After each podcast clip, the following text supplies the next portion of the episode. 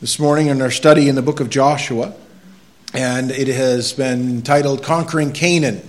And as you know in the scriptures, the land of Canaan was the land that was promised to Abraham and his descendants. And it was in that land that God was going to bless the Jew.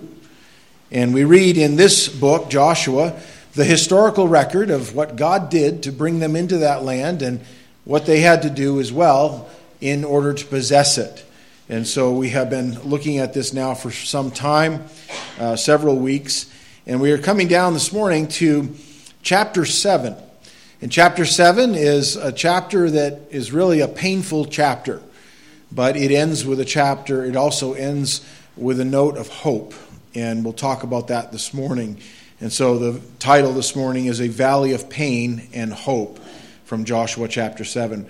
Let's open and we'll read the first nine verses here. But the children of Israel committed a trespass regarding the accursed things. For Achan, the son of Carmi, the son of Zabdi, the son of Zerah, of the tribe of Judah, took of the accursed things, so that the anger of the Lord burned against the children of Israel. Now Joshua sent men from Jericho to Ai, which is beside Bethaven on the east side of Bethel and spoke to them, saying, Go up and spy out the country. So the men went up and spied out Ai. And they returned to Joshua and said to him, Do not let all the people go up, but let about two or three thousand men go up and attack Ai. Do not weary all the people there, for the people of Ai are few. So about 3,000 men went up from there, or from the people, but they fled before the men of Ai.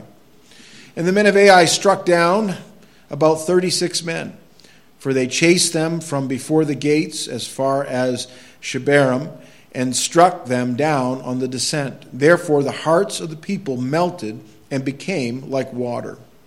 Then Joshua tore his clothes and fell to the earth on his face before the ark of the Lord until evening, he and the elders of Israel, and they put dust on their heads.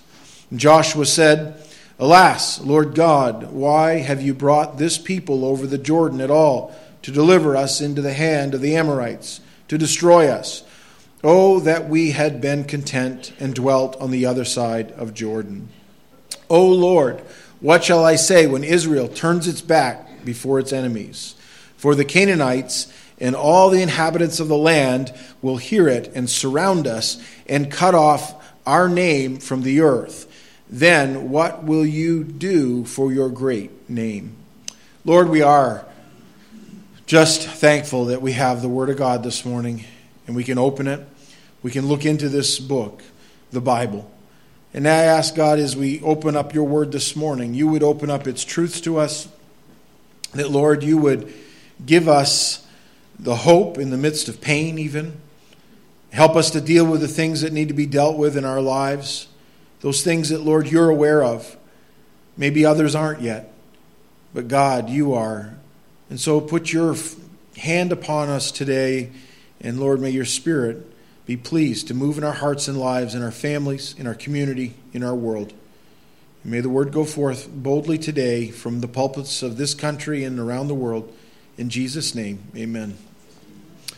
We come to this chapter of chapter 7, and it begins on a solemn note. It begins actually telling us that there was sin in the camp of Israel. Now, up to this point, Joshua didn't know that, neither did the elders of Israel. They were not aware of this. And you can remember last week we covered the Battle of Jericho, and we looked at that where the walls came down. And as you discovered in that um, Battle of Jericho it was not a battle that Joshua had to fight. It was rather something that God did. All Joshua had to do, and the children of Israel, is obey God and follow Him. And when basically when he, they went by His plan and His instructions, and remember the last day the trumpet sounded, the people shouted, and the walls came down. Then they went up into the city and they took the city and they burned it with fire. And it seems very harsh, but Again, this is a picture of an earthly conflict that has a greater meaning of a spiritual conflict. And I will say this that God has to judge sin. He always has to judge sin. He doesn't often judge it right away, but no one ever gets away with their sin. And the people of Jericho had had hundreds of years to repent of their sin, and they chose not to. They were committing great idolatry, which included, even uh, through what we know of the archaeological record today, things involving child sacrifice and other things like that that are not mentionable, along with lots of sexual immorality that was going on. And that was against God, against God's plan, against God's rules. And they violated God's law. And God was going to raise up, that this case, the children of Israel, to go in and to be an instrument of justice and an instrument of judgment.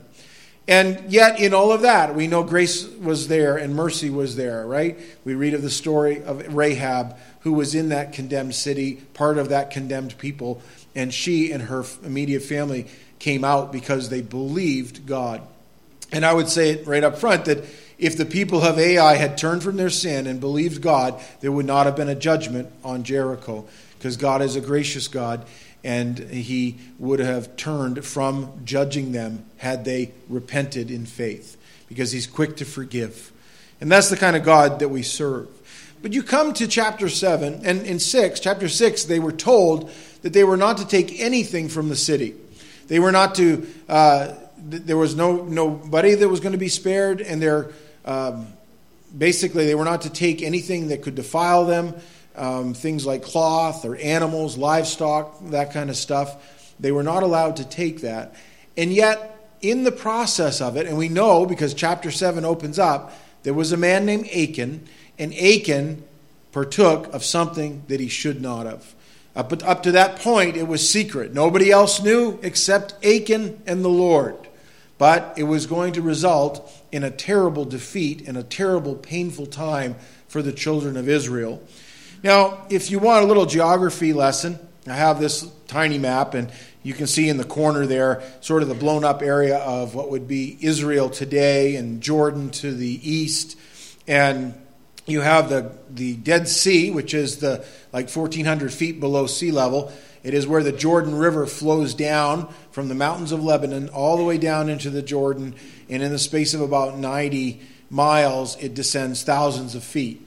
And as I mentioned earlier, the, the, name Jordan means descender. And it was there in the Jordan, remember, that Israel came across uh, just to the east of where you see that red pin. That's Jericho. And they would have come across there at the place of the crossing. And there's this long plain of about five miles. If you were standing on the hill where Jericho was, looking out, you could have looked out and seen the Jordan River, at least the valley of it right there, the, just a, because it was all a big floodplain essentially.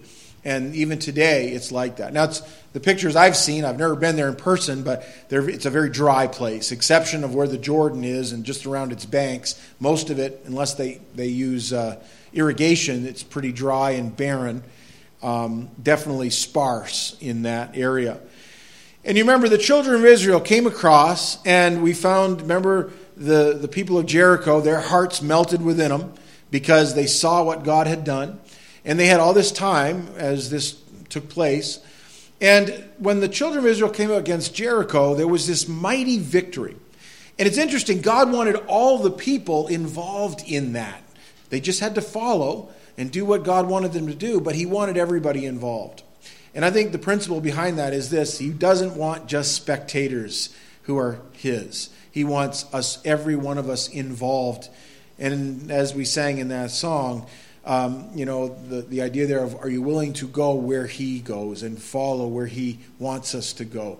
And that is really the command that goes out to all believers. Well, they went up against Jericho, big city. Uh, some commentaries I read said Jericho had over maybe 40 to 60,000 people in it. Um, that's a big city. That's bigger than the population of Bangor, all crowded into a nine acre or so uh, walled city, you know, all shut up. You can imagine what that would be like. And um, they were all in, to be involved in that. But then there was the next little city, the city of the Amorites called Ai, and that's what chapter 7 is about. And that was just on a little hill lot, not too far from Jericho. And they were to go and defeat that city. God told them to do it. And it was just a small city. Uh, about 10,000 people resided there. And Joshua says, well, you know, as he sent out his spies to go look at it, they came back and they said, don't, don't send everybody. Don't weary all our warring men. Just send two or three thousand. Well, it would be a great mistake because they would go and they would, instead of defeating the city, they themselves would experience a defeat. It is the very first time Israel is defeated after they crossed the Jordan. And they would run away, and 36 men would die. An absolute tragedy. And that night, after the dust had settled and everybody had come back into the camp, uh, there were weeping families in the camp of Israel because these men had died and Israel had been defeated. And you have a leader who's no longer standing at the forefront of a battle, you know, directing things, but rather he's on his face before the Lord. And someone has said this that it probably would have been better had Joshua started the campaign of Ai on his face, seeking direction from the Lord, than after a defeat having to go to the Lord and then seek direction. And I will just say that too often in my own life, I have come up against times like that where I've gone ahead and done something and then realized, uh oh, this is a bad thing, and had to go back and say, Lord, I now repent and seek you. I should have asked you before I began. Sometimes it's something minor, it doesn't have a lot of consequences, but sometimes it could be something really big. And if we make those mistakes, the, literally the lives of others could be at stake. The eternity of others could be at stake because they aren't going to turn and follow the Lord if they see their own, the, the God's own people, not following Him. And I will just say that in this chapter 7, which is there for a reason, God puts His word for our instruction. The Bible says of itself, all scripture is given by inspiration of God and is profitable for doctrine and for reproof and for correction and instruction in righteousness. And it is given that the man of God would be, would be thoroughly equipped. This book that we have right here equips us for life, for ministry, for godliness. And we need to be in it and follow it as best we can.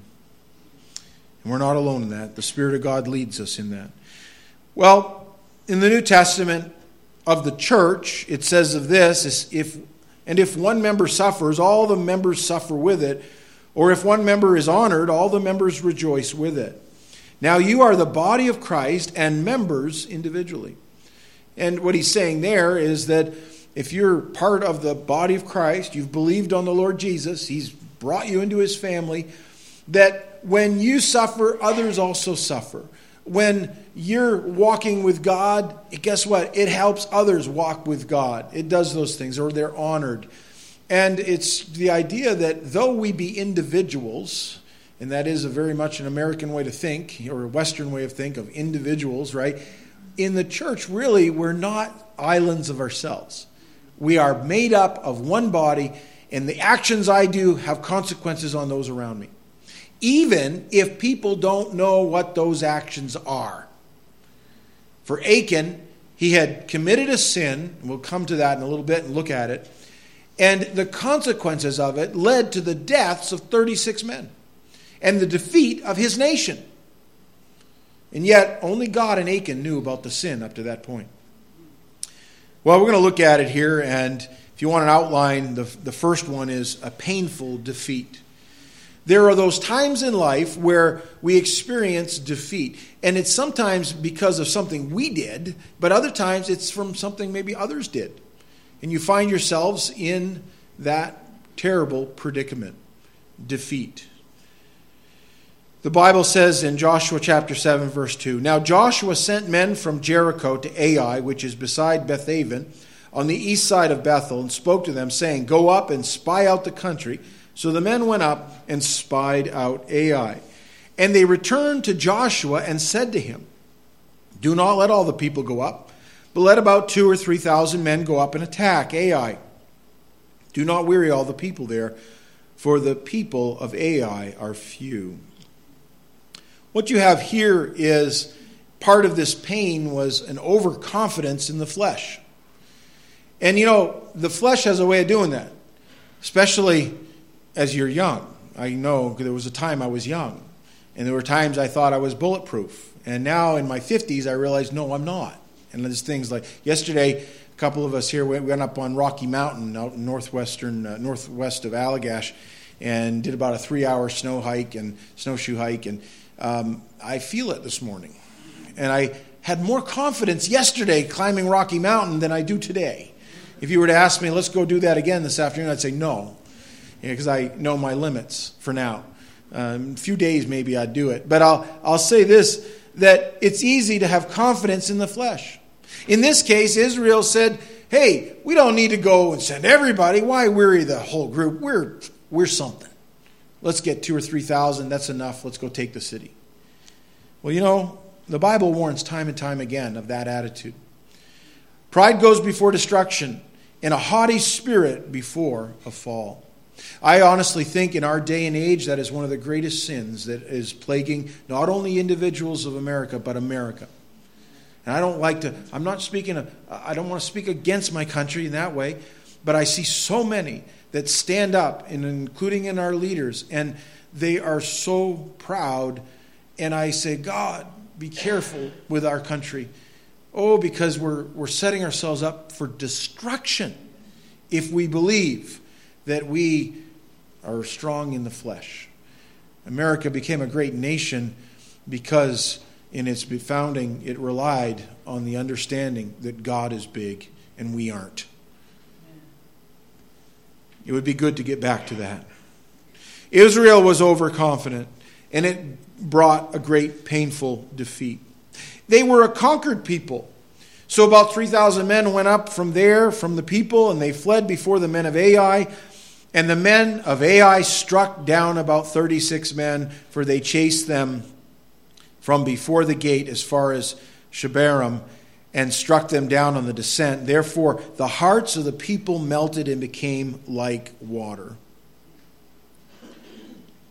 You know, it's interesting because this defeat that took place, we, we find in, in the opening part of this chapter, nowhere does it say that Joshua or anybody went before the Lord and sought direction on how to fight the Battle of Ai. Uh, I think, again, they were overconfident in the great defeat that took place at Jericho, a bigger city, and they were relying on those things. And it's interesting because they came down off the mountain a defeated people, and they would not, they would have been up on the mountain as a victorious people on the hill of Ai had they followed the Lord. Sometimes it's like that. We have overconfidence in the flesh. They didn't take the Ark of the Covenant into battle. That was how they did it at, Jer- at Jericho. Remember the Ark of the Covenant and also at the Jordan? The Jordan actually was the Ark of the Covenant held up by the priests that were to was leading and it was where God was going to meet with his people and do a great miracle because God was lifted up and they weren't. There were lots of things like that in the book of 1 Samuel in chapter 17, we read of the great account of David and Goliath, right? If anybody knows Bible stories, usually David and Goliath is up there, you know, with one of those stories. And it's in that chapter where you see young David, who is just a shepherd boy. He goes up against the greatest warrior of his time, against his enemy, the Philistines, and he goes up against Goliath, this giant of a man uh, whose sword David would have had a hard time even lifting. He did lift it, but it would have been a hard thing to lift. And David goes down into that valley and, with the strength of God, defeats Goliath. But there's a profound verse in that. Because when he was discouraged from going down, David said, Is there not a cause? And he decided he would go down, even though all the men of Israel had chosen not to go down and fight the giant. David decided he would. And this is some of his reason.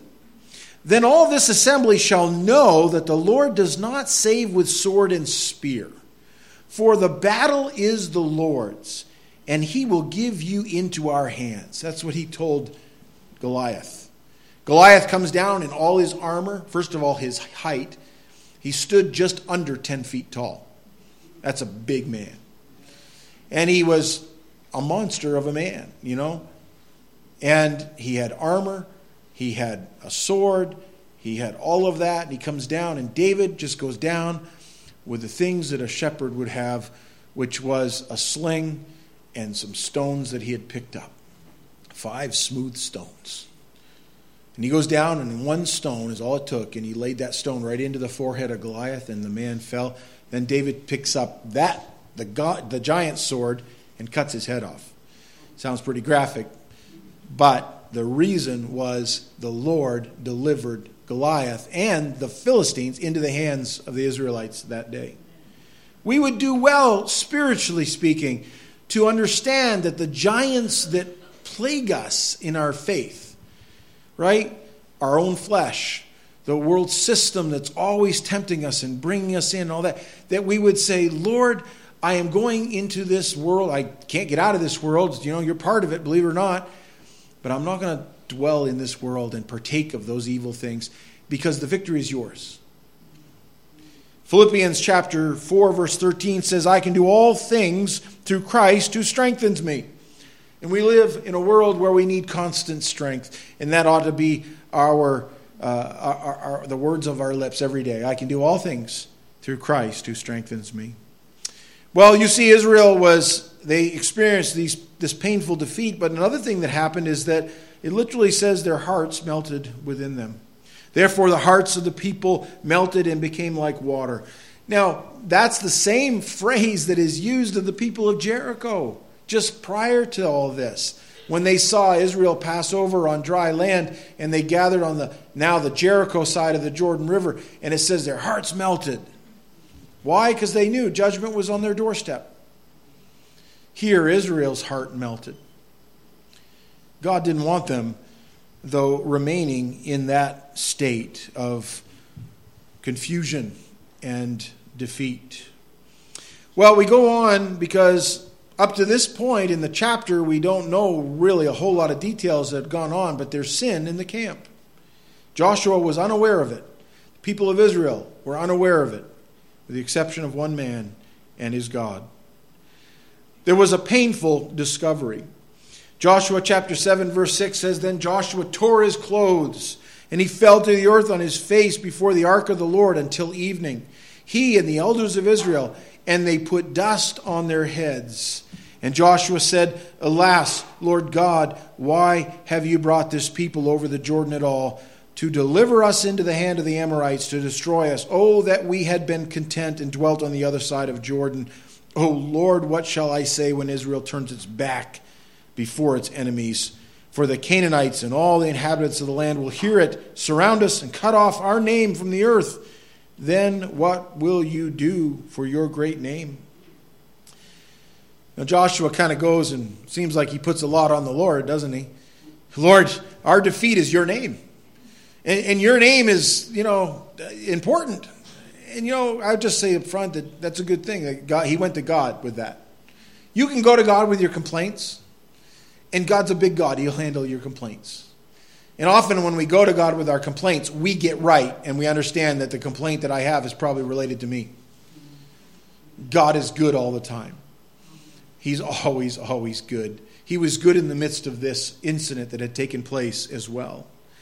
And Joshua goes before the Lord and he just falls there, rips his clothes, a sign of just torment of soul, and he falls before the earth, on the earth before the Lord and he just cries out all the way to evening. And I would just say if Joshua had done that before, I think God would have shown him before he went into battle, before his men, what he wanted. He wanted Israel to get right.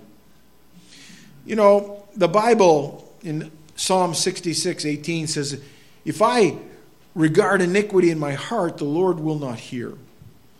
You know, when there's um, when when there's sin in our lives that is a sin that we're certainly aware of, I think, and when we live and dwell in that sin, others may not be aware of it. There's no obligation of God to listen to our prayers.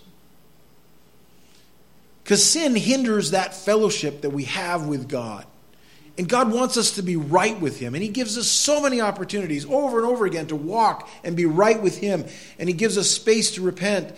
And often, I think that's why prayer is so important. Because when you go to God in prayer, it first of all, communicates even just to ourselves that there's someone bigger than us. And you're going to prayer and you're saying, Lord, God, you're high and lifted up. And as we do that, and we, as we, I got music going somewhere. Oh, that's good. It's almost my theme music. I don't know. I was thinking, is it time to get done? Is that a hint? I don't know. No, that's good. I, I, I thought it was mine at first, but anyways, uh, God wants us to deal with our sin. And honestly, I think we go with uh, unanswered prayer often because sin has just closed us off from that aspect of the fellowship of God. Come before the Lord and just, at, I'm telling you, as the, the Lord's model prayer, right? As we pray, Our Father who art in heaven, what are we doing? We're elevating Him. We're putting Him in His right place, which is above everything, right? And part of that prayer is deliver us from evil, right? That's part of that. Help us not to be part of that evil or partaking of evil. But if we trespass against him, let us forgive those who also trespass against us, right?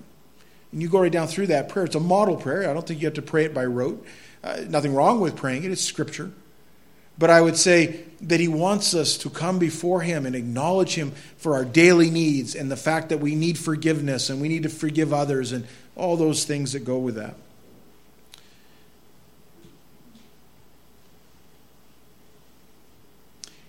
So the Lord said to Joshua, Get up. Why do you lie thus on your face? wow. You know, sometimes we'd rather lay in the dirt and just lie, lie in a defeated state. That's where Joshua is. He's like, oh, that we had just been content to stay over in the wilderness on the other side of Jordan. The place where God was not going to ever bless us really fully. I mean, He sustained them and blessed them, but it wasn't where He wanted them to dwell.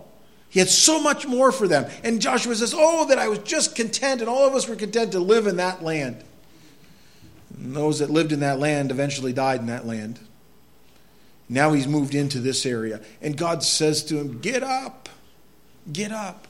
And my friends, if you're living in a defeated place in your life as a Christian, if you're living or your sin has overcome you, or if you're an unbeliever and your sin is before you, listen, the same thing. Get up and look to Him. Repent. Turn to Him. Why do you lie thus on your face? And then God lets him in on the reason why there was a defeat. Israel has sinned. Now, I will take note of this. It was only one man who sinned. But God says Israel has sinned. See, his that one man's sin, Achan's sin, was going to actually cause the whole nation to sin. And they, plural, have also transgressed my covenant which I commanded them, for they have even taken some of the accursed things and have both stolen and deceived, and they have also put it in among their own stuff. God was going to let Joshua in on a, on a little um, reminder of good theology that God is omniscient and God is omnipresent. In other words, He's all knowing and all present everywhere. And He's all powerful, omnipotent. That's the other word. He's God. And God does see everything. There's not one thing He doesn't. Proverbs 15:3 The eyes of the Lord are in every place keeping watch on the evil and the good. He sees us. He is truly the only one who sees you when you're good and when you're bad. Sin affects us. And I will say that God knows about your sins. That's the first thing. God hates our sin. Now, it has often been said God hates sin, but he loves the sinner. And, and there is truth to that in that he will love sinners, and he loved us so much that he came to the cross and was beaten and judged and tormented for us. His, by his stripes we are healed. His, our iniquities were laid on him. And he loves a sinner so much, that's John 3:16, for God so loved the world that he gave his only begotten son that Whoever believes in him should not perish, but have everlasting life. That word love is an unconditional love, and he loves the sinner. If you are in your sin today, he loves you, but he hates the sin. He hates the sin so much that he had to go and be judged in our place. That's what the cross is all about. Both the hatred and justice of God for sin and the love of God meeting in one place on one person, the Lord Jesus Christ. But God hates sin. Proverbs 6 says this these are the deadly sins, right? These six things the Lord hates, yea, or yes, seven are an abomination to him a proud look, a lying tongue, hands that shed innocent blood, a heart that devises wicked plans, feet that are swift in running to evil, a false witness who speaks lies, and one who sows discord among the brethren. Listen, if we had people read that, I've often wondered, you know, um, I'll tell you, I was asked to open in prayer at the uh, House of Representatives some years ago. And I went down there and I said, Lord, what am I going to pray? And I honestly almost thought about praying that and reading, you know, what God hates. Because some of the stuff that goes on sometimes in our among our elected officials, it's some of this stuff that goes on. False witness and passing bills that are just promoting evil and sowing discord as best they they can on every side and all that. But and brings it closer to home, saying, "Well, how's my heart? How's my life? Am I standing up in pride or in humility?" All those different things. Be reminded God hates sin, and that hatred for sin cost the Son of God His very life's blood for you and for me. Sin hinders God's work. And if you read, it affects us as well. In the morning, it says, Therefore you shall be brought according to your tribes, and it shall be that the tribe which the Lord takes shall uh, come according to the families, and the family which the Lord shall come by households, and the households which the Lord takes shall come in by man. Then it shall be that he who is taken with the accursed thing shall be burned with fire. He and all that he has, because he has transgressed the covenant of the Lord, because he has done a disgraceful thing in Israel. And God gives a space of a night for Achan to repent. And we don't see him repent. I don't know how that night was for Achan, but it was probably a pretty restless night. He was going to try to go to bed that night, and his sin was there among him, in him, in his tent. And my friends, I just say this sin will affect us. The book of Galatians says this Do not be deceived. God is not mocked. For whatever a man sows, that he will also reap. For he who sows to his flesh will of the flesh reap corruption, but he who sows to the Spirit will of the Spirit reap everlasting life. Let us not grow weary while doing good, for in due season we shall reap if we do not lose heart. And it says, Therefore, as we have opportunity, let us do good to all, especially to those who are of the household of faith. You know, we're encouraged to do good and to sow spiritual things of God, not the fleshly things of us. A lot more could be sent about that. Sin hinders the work of God. When Jesus went to his home country in Nazareth, in that area, um, he comes back after his public ministry had begun. And it's, it's a very sad commentary from Matthew chapter 13. He goes there, and there are very few miracles that take place in his own country. And the reason was they didn't believe. Matthew 13, 58. Now he did not do many mighty works there because of their unbelief. Sin, and the sin of unbelief being the greatest of sins, that sin hinders the work of God. And I can just say that sometimes it's a matter of, of just realizing, you know, that God is the one who's going to do a mighty work. And when people begin to get right with God, He does a mighty work. We're reading a book on our Wednesday night study called The World of the End by David Jeremiah. It's a series of messages that were put into print form. But in this last week that we studied, there were lots of illustrations about people who live for the Lord. And it talks about a time years ago when Billy Graham had hosted in the Netherlands. He had hosted a training time where basically they were uh, having all kinds of men come in from outside, you know, other countries, all these little countries and stuff, and training them with, you know, tools of evangelism and whatnot, and sending them back into these little countries. And one man um, came there, spent a few weeks uh, with the Billy Graham ministry, and they, they went through things. And then he went back to his home country, and he began to try to spread the gospel. In the first town that he went to, as he went there, they took him for basically preaching the message, and they beat him and left him for dead. Well, he came to and gathered a little strength after a few days, and he went right back and he preached the gospel again to them again. And that's, he told them that Jesus came to die for them, to die for their sins, and to turn from their sins, and to believe on the Lord Jesus. And that was his message. And they beat him again. And this time, he gathered his strength again, and he went back a third time. This time, though, as the people were beating him, flogging him, and whipping him, there was a woman there who began to cry. She realized what they were doing to him. Pretty soon, one after another, people began to repent, and a church started. That actually, I think in that book, it talks about it, that that whole town became Christian. But sin will hinder the work of God. And sometimes there, what looks like a defeat is going to be a great victory. and God was going to do a great victory here in this matter as well. But don't let your heart be like the people of Jesus' area of Nazareth, where it says, Now he did not do many mighty works there because of their unbelief. He'll never do a work in your heart if you don't believe. And he'll not use you really to where you could be used if you are going to just live in that state of unbelief.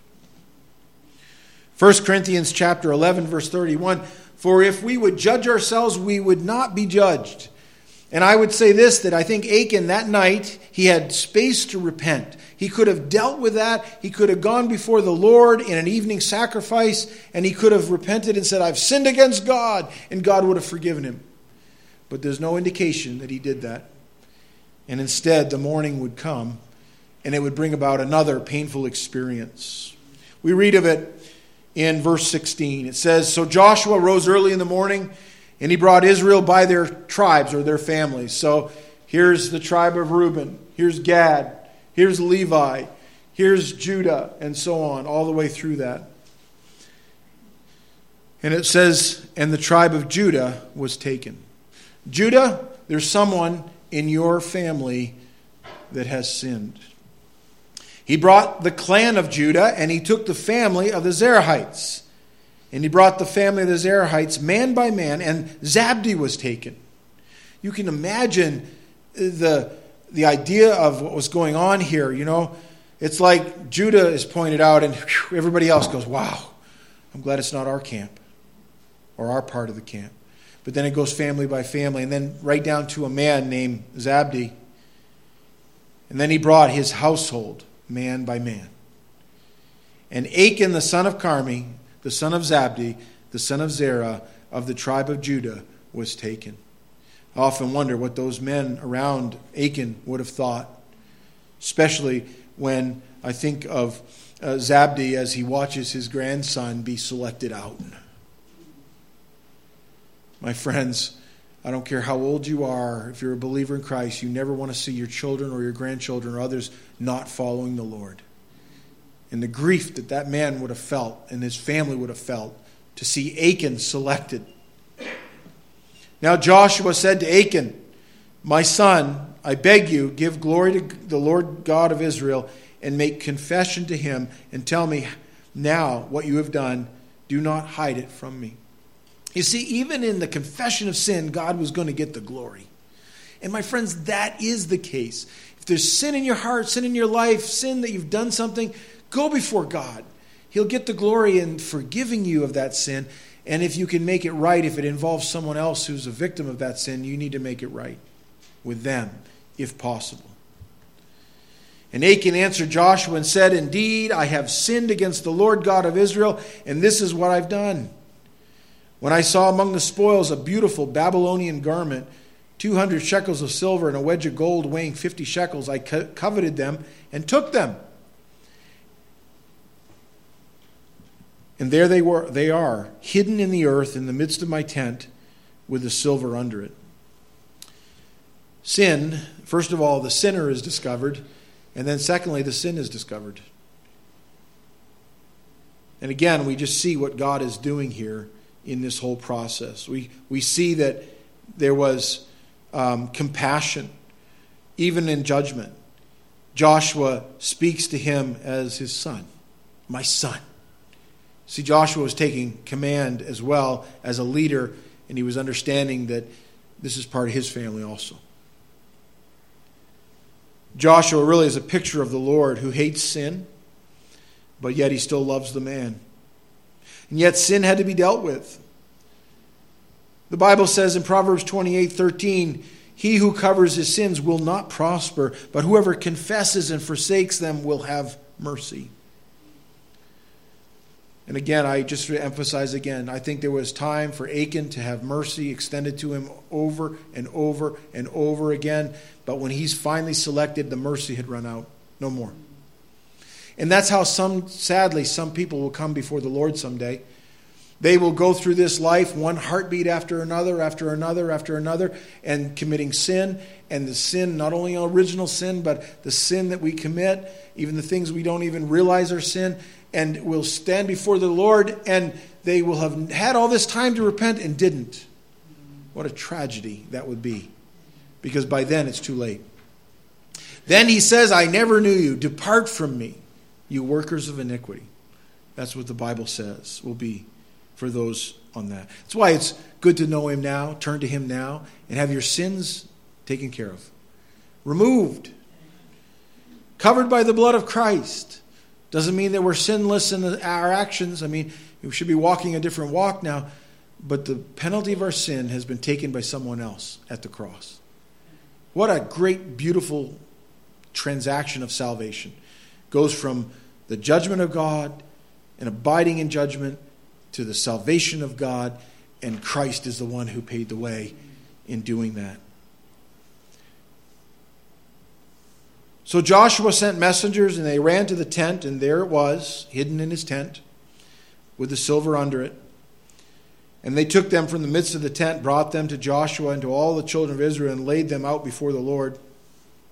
Then Joshua and all of Israel with him took Achan the son of Zerah, the silver gar- and the garment, the wedge of gold, his sons, his daughters, his oxen, his donkeys, his sheep, his tent, and all that he had, and they brought them to the valley of Achor. And Joshua said, Why have you troubled us? The Lord will trouble you this day.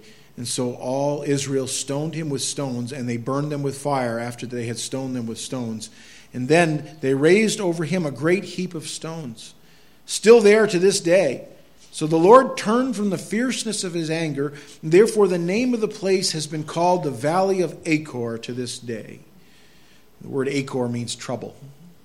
Probably a sort of a take on the name of Achan as well. And very sad, sad part of the, the Bible in this section because not only is Achan affected, but even those of his own direct household, his children, his animals. You say, well, God, why would God do that? Because the sin had permeated his family. And there's a picture, a greater picture here. The way you live affects others, whether they know it or not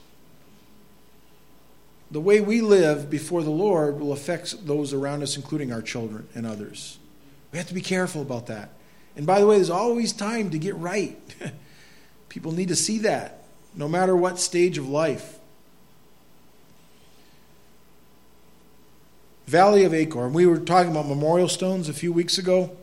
Remember when Joshua came over, led the people over on dry ground? They took stones out of the Jordan and there they put a heap of stones in the Jordan. Then later, when they landed, chapter 4, they put a heap of stones there as a remembrance of what God had done at the Jordan. Joshua 4:24 says that all the people of the earth might know the hand of the Lord, that it is mighty, and that you might fear the Lord your God forever. There was a twofold message in that heap of stones that the people of the earth would know God's big, and that they themselves would know that God is big, or to fear the Lord. Then go a little further, the Valley of Achor, just northwest of Jericho. There's this valley, and if you go up there, somewhere in that valley, there's these stones. And those stones um, were there as a remembrance of what happened to Achan when his sin had to be dealt with in such a harsh way. It's not the end, though. The Valley of Achor is mentioned a couple times in Scripture.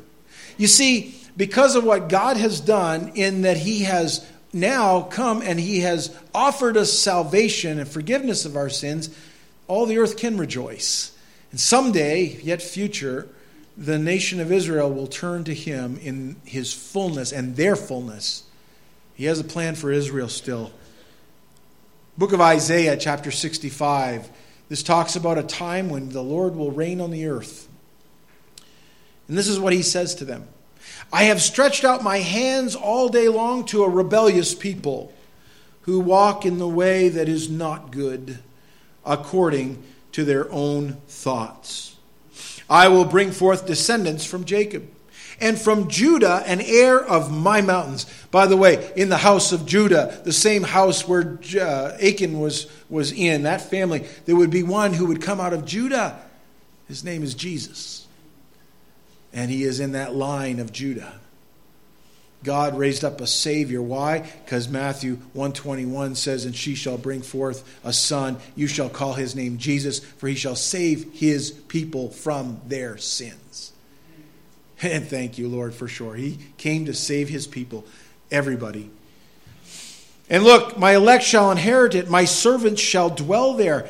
Sharon shall be a fold of flocks, and the valley of Achor a place for herds to lie down for my people who have sought me.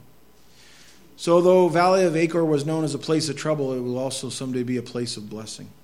The book of Hosea also talks about that. I will give her her vineyards from there, and the valley of Achor as a door of hope. She shall sing there, as in the days of her youth as in the day when she came up from the land of Egypt. That's prophetic in the book of Hosea about Israel. Someday singing in that valley of trouble. My friends, have you come out of the valley of trouble? Have you been saved from your sin? Today is the day you can turn to Him. And I'll tell you, He makes all the difference. But if you do not turn from Him, do just be forewarned. Someday will be the last moment, and it won't be time to repent then and judgment will fall. That's God's message. Let's pray. We are thankful for your word this morning, Lord.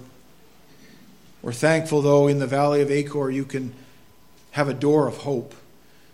And we are reminded how you are the door. And if we'll enter in by you, O Lord, you will give us salvation. Lord, what a wonderful truth it is We'll go in and find, in and out and find pasture. Someday in that very physical place of the valley of Achor, place today that is dry and barren, a place will that place will be a place where herds of animals will lie down and they will feed and they will picture for us the sustaining God who is merciful. And we will sing, O God. The people of the earth will sing. And Lord, help our voices even now just be a part of that as we sing of our great salvation and our great Savior. We ask this all in Jesus' name and for his sake. Amen.